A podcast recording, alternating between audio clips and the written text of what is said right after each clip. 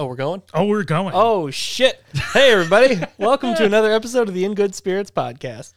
yeah, it is another episode, and we've got we've got Rye on the left, Rye on the right. Actually, not Rye on the right, but we've got some amazing products here in In Good Spirits today.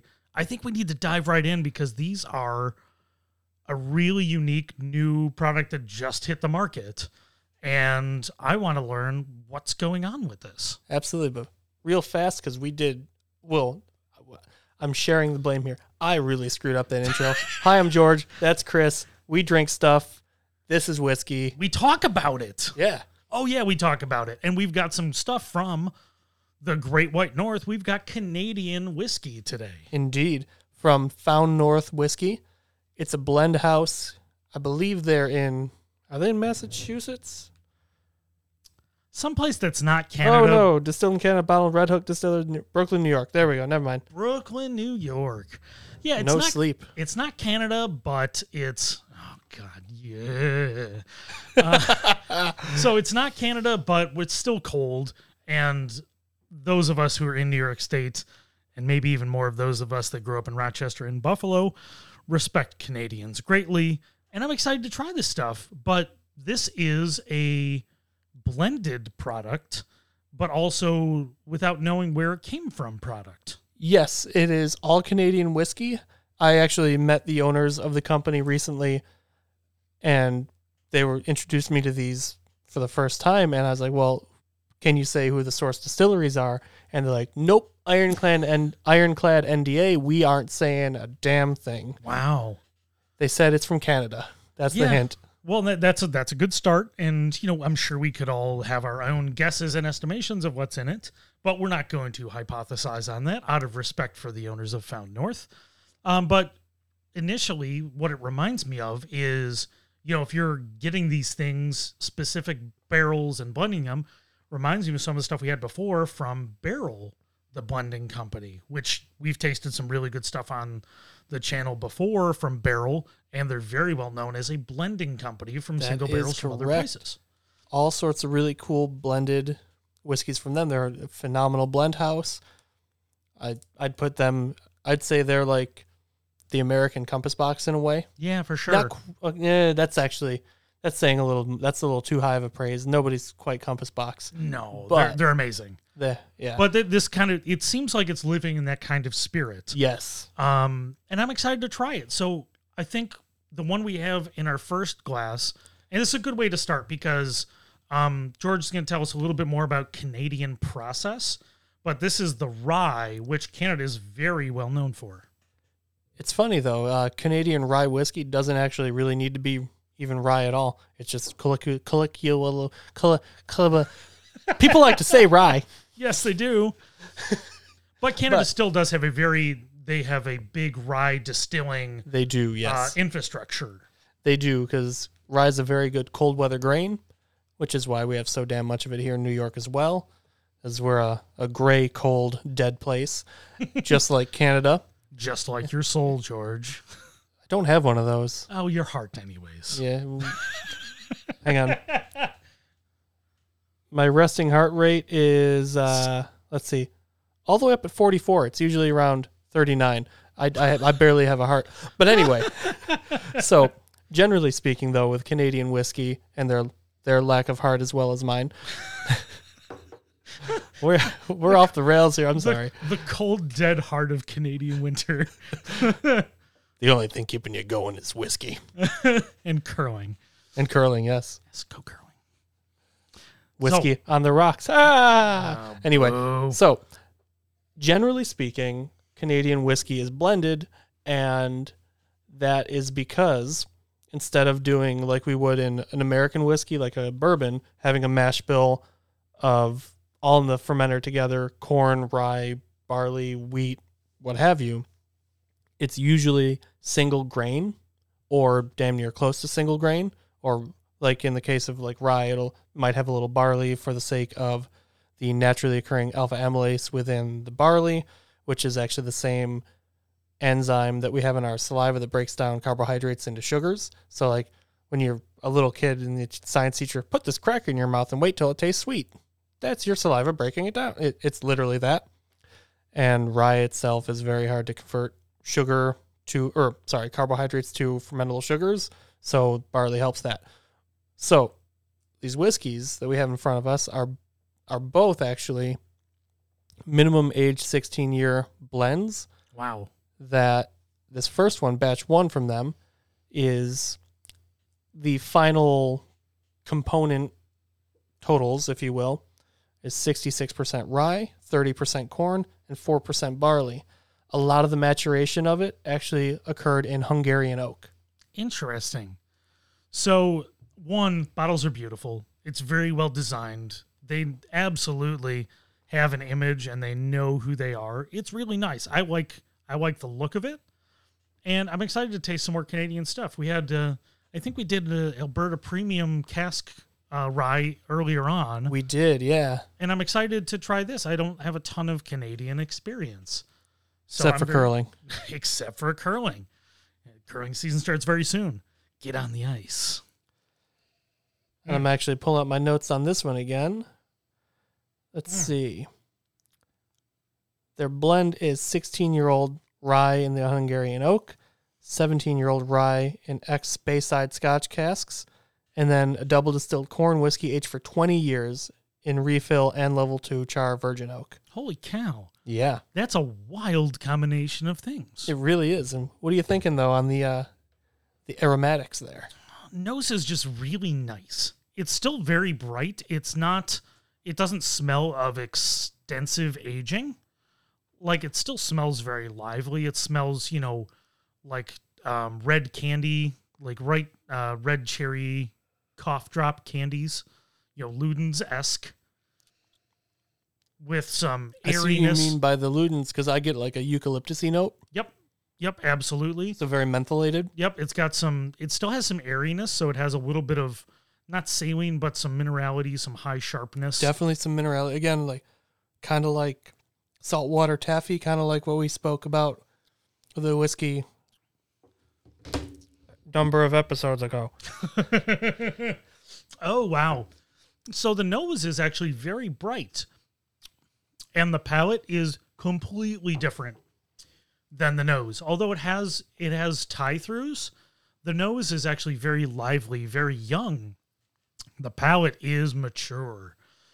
So all those Definitely. all those flavors that Ludens still there, that eucalyptus still there, um, all those things still there, but the age is so much more present on the palate. It is because like for me, the nose has again we mentioned the eucalyptusy menthol note, but I also get like orchard fruit skins and Mm, orange Yep. blossom and maybe even orange blossom honey, but more so the blossom itself than the honey from the blossom. yep, I agree completely. the palate definitely shows wisdom we'll say yes, but it uh it's not heavy handed it's not overdone it's a very elegant whiskey like it's not what you would expect out of an american rye which is aggressive and forward and sometimes heavy handed for sure. No, what I can what I can definitely say is I think this is straddling the line of how long can you age this stuff for the stuff that's in new oak versus the stuff that's in you know refill oak. I think this is straddling that line because it's got a lot of maturity to it, which I think is really nice. But I, it's got a lot. It's got a lot of age to it. It's very nice, and it's something I want to sit with for sure.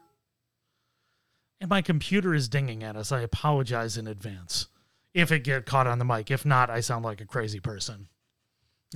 i heard nothing I I hear nothing. Mm. i am calm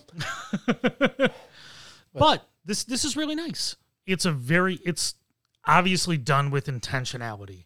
Somebody wanted this profile out of this product. And it makes sense. I could absolutely see why somebody would design it to taste like this. it's just this is how I wish more rye whiskey would taste. And I love rye as it stands, but this is so delicate and nuanced and with purpose, like you said, with the intention there. Red candied apple, Granny red candied Granny Smith apple. I would agree. That's because that's the type of orchard fruit skin, very red Cinnamon. apple. It's got Yeah. a little cinnamon. I'm getting red. You know, when you see that almost artificially candied Granny Smith apple, because it has some of that, has some of that vibrancy. Um, I had a coffee earlier today, a Colombian coffee that was very green appley. This has a lot of that in it. It does. Very And tasty. It's very warm too. Mm, Proof's fifty seven point one percent, and it's not hot no, at all. It's warm, and, and- very approachable too. very approachable, and it just it it warm. It gives you like a warm hug inside. You know, Yeah. like it grabs you. It's not over. It's it's not over oaked. It's not over thick. It still has some lightness and bounciness, but this is something that has it has a presence. It knows what it is, and it definitely lives up to what it's trying to do. it definitely does. Ready to move on to the next one, batch two from the same folks there. And this is a very this is a very different blend, right? It is. And I'm pulling up my notes again, so I'm ready on that one. But I'm looking at an Instagram post I did, and I got distracted by my Instagram feed because Oh, it's just so Boobs. good. It's just so good. You just have to like you, you're you, when you see that kind of quality social media content, you just have to stop. it, it it's definitely very distracting. That's always what it is. You know, most of my Instagram feed is memes, whiskey, beer, Star Wars, comic books, and then of course there's some attractive women. Some Like, extra some extra flavor. Yes. yes. But that's always the first post. It's the most inappropriate to be opening up while at work post. Yes, it's, it's- always the first post. Catered right for you. Yeah. uh, it- I mean, it's nine o'clock at night and they know what I'm going to be looking for.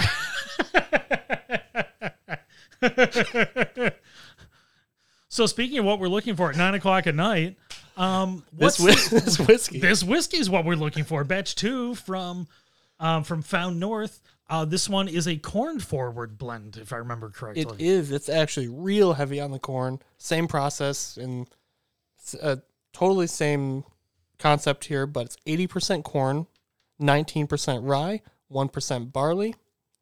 And the big selling point on maturation type is a lot of it was in ex wheated bourbon casks. interesting. It's interesting that they did X casks for the whiskey. So this is not necessarily going to have at that kind of age. It could be over oaked if it was fresh oak, but this would likely get away from that. Correct. And the rye portion actually has some of that Hungarian oak on it too. Okay. But the uh, blend, the age range is also 16 to 20 years. And let's just jump into it before I look at Instagram anymore. Absolutely. So this one, unlike the rye, the rye had a lot of presence on the nose. This one's actually fairly neutral on the nose, at least to me. I'm not I'm not getting a ton on the nose right away. I think we need to get a Q-tip real quick. What what what, what am I finding? Am I missing something? What what are you getting? Because I'm kind of missing some density. I get some sandalwood and some like Okay. Yep. freshly lacquered oak furniture Yep. And like what like wood oils and That's fair. I think for me, I was getting I was hitting the sharpness because I think this one is a little higher proof than the other. it is it's 64.9. Okay, so we're up at almost 130, Yeah, it's and a- I was I'm missing I'm missing it through the the sharpness of the alcohol nose. And now that you mentioned the sandalwood, I'm getting that, but it took a reminder for me to get there because of how sharp that. It's not a bad sharpness, but it's it was a little difficult to get at. yeah, it's definitely a little uh, hair curling in your nose. For sure. It's not unpleasant because of it. No, no, no. but it's definitely a little um a little more heavy-handed than the rye. Yeah, and it's not it's not a huge nose expression. This isn't like a big nose. Right, It's where- subtleties. It's it's a rounder, like Yes. heavier more like it's not um it's not as what's the word I'm trying to think here? You know what's coming kind of edging towards some of those big maturity notes of Yes. cognac. You know, not not with the raisin parts, but the you know some of those maybe almost leathery and those darker things. Yeah, it's very wood room and th- like a nice wood room kind of thing. yeah. I have to taste now. By all means. I am getting a little bit of the fruit now that I've smelled it a few times, and it's. I think it's also airing out a little bit. It definitely needs to open a little. Yeah, no, I think it does because now I'm getting some of that, some of those bright classic bourbon notes on it. Not that it's bourbon because it technically can't be bourbon, but for all intents and purposes. So, I actually find that this reminds me very much of Michter's US 1 unblended American whiskey, which is quite literally just a whiskey distilled from bourbon mash aged in ex bourbon barrels. But this has much more depth and complexity to it than that. Wow. Yeah, the the depth of caramel on this is really it's really intense. It's got a real carameliness. This isn't again, this isn't over oaked. We were talking when you talk about that kind of age 20 years, we've tasted 20 year bourbons that are over oaked, that aren't as dynamic as they could be. This has a lot of maturity, but it's richer for it, not overdone. It has all the best uh, characters of age without any, you know, aged gracefully. Yes, absolutely. Like, no, uh, it's it's certainly better for the age. it's Betty White. I was gonna say George Clooney, but you know, That's I don't know why I didn't think of think of him first. I was Minus running his- through. minus his, you know, he owns a he owned a te- tequila brand kind of thing, but And get a billion dollars for it. so somebody somebody that aged gracefully, let's say. Yes, yes. Um, but no, this this has some. It still has some vitality to it. It's, but it is very round. There's no doubt that this has some age to it. You wouldn't, you would never, um, miss and say this is a four year or a six year No. whiskey. You would never think this tasting it. You'd think, wow, that's got some real age on it. And like it's got like a weird roasted marshmallow thing on the finish. Like when Yes. you when you burn the hell out of the outside of the marshmallow Yep. and peel it off and eat it and re roast the Mhm. marshmallow, which I do repeatedly because I like that for some reason. I'm weird. Yeah, and that's where when we were talking about the first one, where it's almost straddling the age, where if it went a little bit more towards that hard char, this could be wrong. But it's very well thought out. It's very well balanced, and all of those really dark age is balanced with some of the other stuff. This this is another one that makes complete sense. And at 130, 130 proof, this is very it's very well thought out. It's very balanced. I think I might like the rye more. I actually do too. You know? So again, I, I met the owners recently and we were talking. They anticipated the rye would be the number one seller of the two, but strangely, the corn is actually the better seller. And after trying them both, I said, so I personally prefer the rye Mm-hmm. because I love how elegant it is. And that's what I want in a whiskey. It's more interesting to me personally, but I completely understand why the corn is more popular to consumers at large. Absolutely. No, I think the corn profile is for those that are, you know, aged bourbon fans, you know, they want that they want those richness that those big round rich corn bourbon notes. That's so much up up your alley. I think the rye is a more unique and dynamic product. So I'm not surprised at all that we think the same thing about it that I think that's the star of the two because it feels singular while the corn expression although very well done doesn't seem quite as singular I see. Yeah, I would agree with that. And it's one of those things too where I kind of feel like the average whiskey drinker though would probably assume they would like the rye better, but I actually think they'd probably like the corn one better. yeah But who knows? We're all different. you know? also both very good and excited to try something from another um, blending focused company Yeah, I think that's awesome because just simply slapping a label on something that when you're a non distiller producer, I don't necessarily uh, love that. Mhm. However, when this level of artistry is put into and this level of craft in blending so many different components into something really interesting, I consider this craft still in in a way. Absolutely. Craft blending is its own art. And I think from all the ones we've tasted, and likely more to come, like you said, Compass Box, Barrell, these other companies, there's there's a lot to be learned from being really good and understanding how flavors work together and grabbing these single barrels and turning into something special.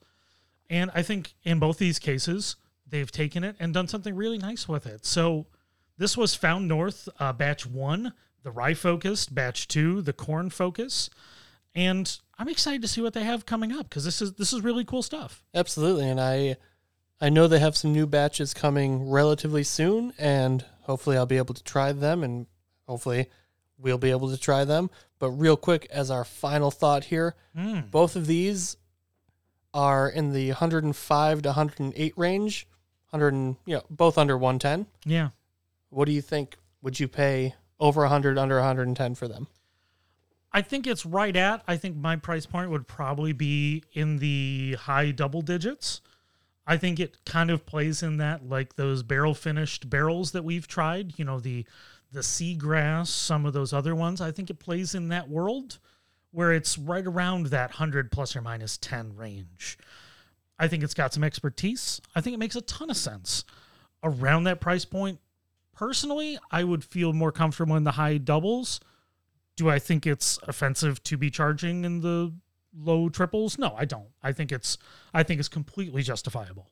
And I would agree it's justified because I, I bought both bottles. So Absolutely. Anyway, I can be found on Instagram at Whiskey Jedi with the E, unlike Found North here that does not use the E as it's Canadian. What about you, Chris? Find me at Stromy on Twitter and Instagram, Food About Town and the Food About Town podcast on foodabouttown.com. And you can also find me at Curate Meals if you're in Rochester and you need a fine meal delivered to you on a Wednesday night. George, thank you for joining me here live in the Food About Town studio, and we'll be back next time with another episode of In Good Spirits. Cheers. Cheers.